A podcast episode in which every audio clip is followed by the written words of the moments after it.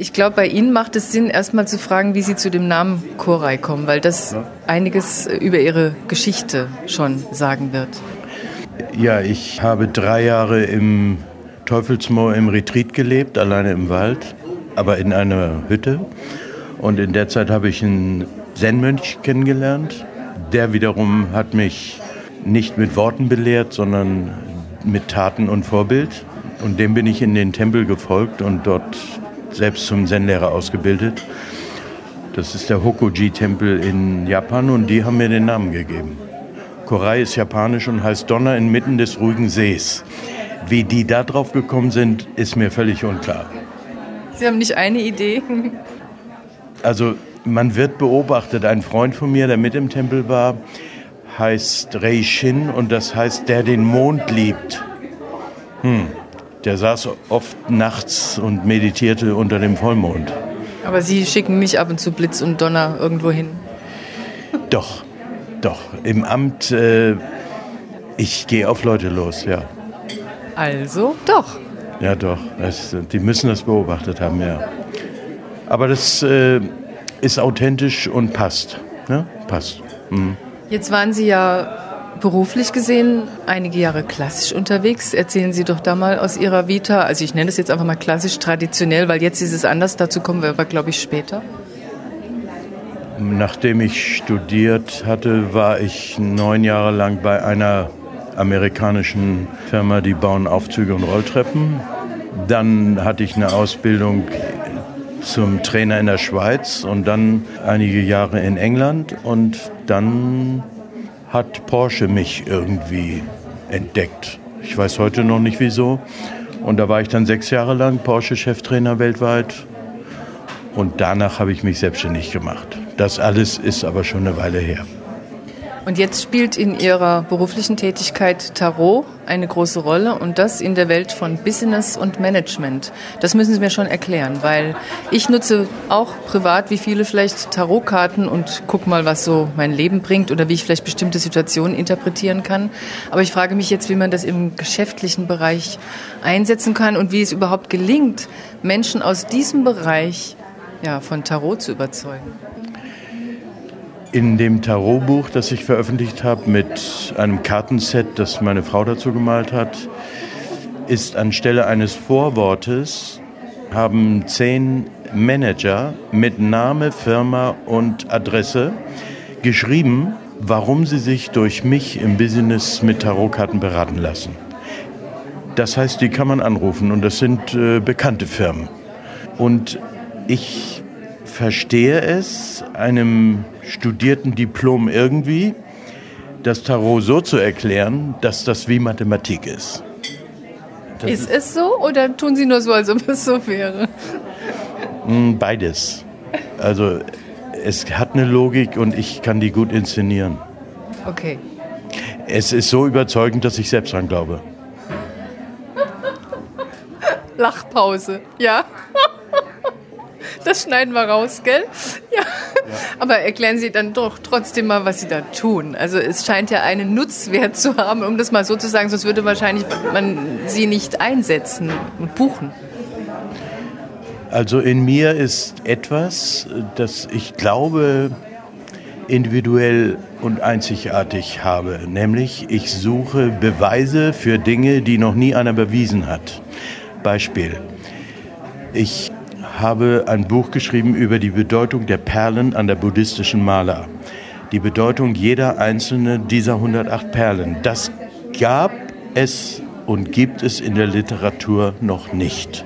Dazu bin ich natürlich nach Japan und Nepal und Tibet gefahren und habe das recherchiert. Also viele Äbte und Mönche interviewt und gesammelt, was die denn meinen. In ähnlicher Weise habe ich andere Themen auch recherchiert. Zurzeit schreibe ich ein zweites Buch über das Enneagramm. Das ist eine überlieferte Methode, die aber nie bewiesen wurde. Und ein Freund, der Philosophieprofessor ist, hat mich gefragt, wie, warum neun? Ennea ist griechisch und heißt neun. Wieso nicht acht? Warum nicht zehn? Wieso neun? Sieben Glückszahl. Genau, sieben Glückszahl. Und da habe ich gesagt, ja, weil mir das so beigebracht wurde. Und da meinte er, und das finde ich zu Recht, dass ein abendländischer Philosoph Dinge begründet haben will. Sonst gilt das nicht. Im Morgenland ist das anders. Da das sind praktische Philosophen. Wenn es funktioniert, nutzen die das.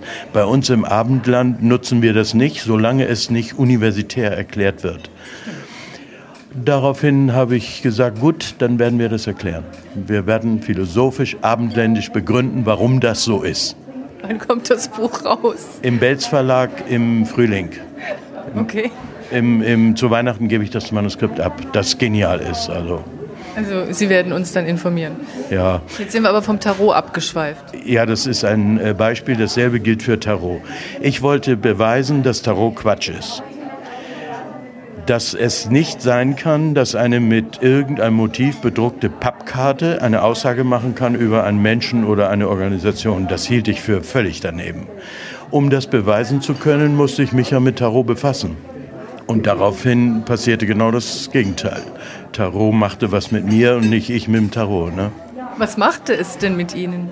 Tarot gab mir Filter auf die Welt, die ich selber nicht hatte. Und, und ein erstaunliches Kaleidoskop an tiefer Weisheit, das mich total fasziniert hat. Und jetzt kommt, jetzt schließt sich der Kreis und dann habe ich im Tarot etwas entdeckt, was noch nie einer entdeckt hat. Und das fasziniert mich ja, ne? Nämlich, dass Tarot ein Abbild einer gesunden Firma ist. Wie, das verstehe ich jetzt nicht. Ja, dann müsste ich das jetzt kurz erklären. So, ja, wir versuchen es mal. Okay. So, kurz, ja. In einer gesunden Firma müssen vier Aspekte erfüllt sein, sonst ist die Firma krank. Die Aspekte heißen Ergebnis, das ist Gewinn nach Steuer. Administration, das ist die Routine. Ich nenne das System S.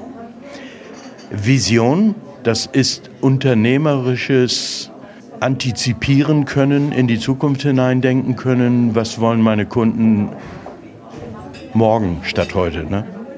Und die Integration des Menschen, denn Firma besteht ja immer aus Mitarbeiter und Kunde, was anderes ist ja keine Firma. Ne? Also ESVI, Ergebnis, System, Vision, Integration des Menschen. Und plötzlich fiel es mir von, wie Schuppen von den Augen. Das haben wir im Tarot mit den vier Farben. E, Münzen. Die Münzkarten, ja? Münzen. System, S, Schwert. Schwert ist Bewusstsein, Ordnung, Logik. Entscheidung, ne? V, Feuerelement. Wenn du eine Vision hast, dann musst du dafür brennen, als siehst du den Fixstern am Horizont. Da geht's hin. Und du weißt ganz genau, da komme ich ja in diesem Leben nie hin. Das stimmt zwar, aber es gibt die Richtung. Bei jeder Entscheidung und allem, was du denkst und tust, weißt du, dieser Morgenstern, diese Venus, das ist meine Richtung. Und du wirst nie diametral einen Umweg machen. Eine kleine Arabeske, okay, kein Thema, aber, kein, aber nicht rückwärts. Ne? Das ist im äh, Tarot die Stäbe, Feuerelement. Ja, und Integration ist selbstverständlich die Soft Skills. Das ist Philosophie, Kultur, Behavior, Corporate Identity, Werte. Das ist Leitbild. Für wen und womit wollen wir tätig sein und was tun wir nicht. Und das äh, alles ist repräsentiert in den Kelchen. See, Seele, Kelch. Emotion, Intuition. Ja? Und so haben wir plötzlich ESVI, die Aspekte einer gesunden Unternehmung im Tarot als Münze, Schwert, Stäbe, Kelch. Faszinierend. Grandios. Jetzt frage ich mich natürlich nur, wie sieht das praktisch aus? Sie sitzen da, ein Manager sitzt Ihnen wahrscheinlich gegenüber und dann zieht er Tarotkarten. Und also wie läuft so etwas? Das ist etwas anders. Ich habe vor einigen Jahren gemeinsam mit Hajo Banzaf den ersten deutschen Tarotverband gegründet. Und das Erste, was Hajo und ich, Hajo ist leider vor zwei Jahren gestorben, das Erste, was Hajo und ich gemacht haben, diesem Verband ein Leitbild gegeben. Und wer tarotverband.de anklickt, der sieht zuerst ein Leitbild. Und in diesem Leitbild stehen äh, eben genau das, was ich gerade gesagt habe, ja, was wir tun und nicht tun. Danach sind alle Astrosender, alle Beratungen über Radio ethisch verwerflich. Das geht nicht. Weil hier äh, Persönlichkeiten, Persönlichkeitsdinge verletzt werden. Also Tarot äh, professionell angewandt funktioniert ganz anders. Aber wie?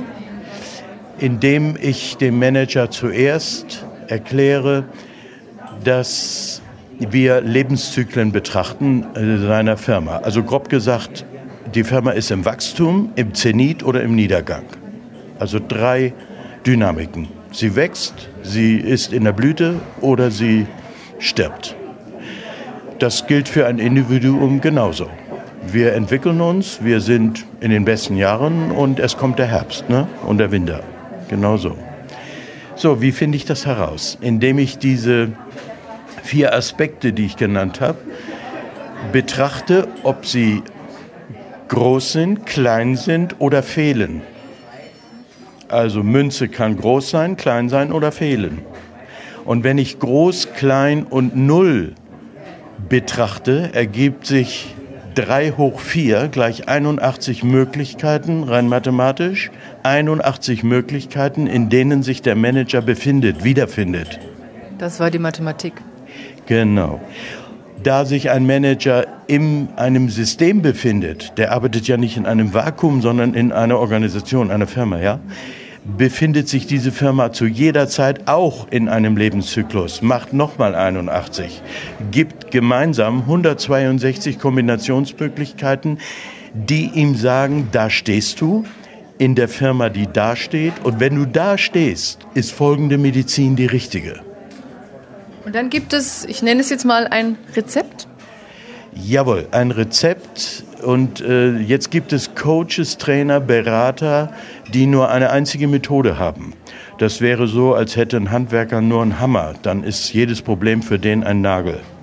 Ich habe aber erstens ganz viele Methoden und da ist Tarot nur eins das sticht heute und hier so heraus, weil das hier mein Thema war. Hätte ich über Enneagramm geredet oder über neurolinguistisches Programmieren oder Radionik, würde man jetzt meinen, das sei mein Thema. Nö, ich habe viele exotische Themen. Ne?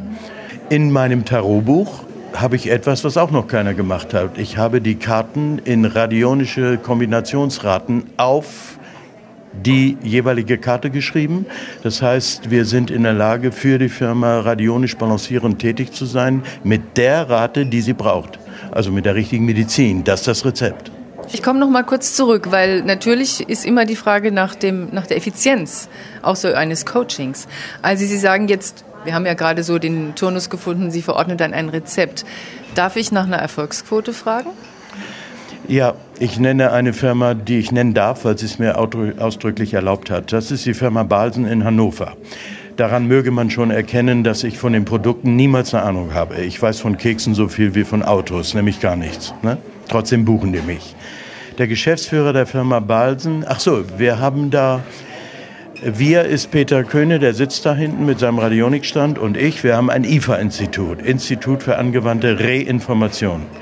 Wir haben 50 Führungskräfte analysiert, radionisch, innerhalb eines halben Tages. Und die haben das alles schriftlich von uns bekommen.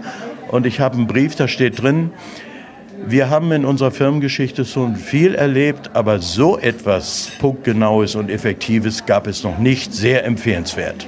Ich hoffe, Sie haben diesen Brief aufgehoben. Habe ich aufgehoben. Dasselbe habe ich natürlich von Porsche und von Toyota in anderer Weise auch. Ne? Genau. Äh, ein Manager will zwei Dinge. Es muss schnell gehen und es muss wirken. Wie lange dauert das dann, so eine Geschichte? Kann man das überreißen?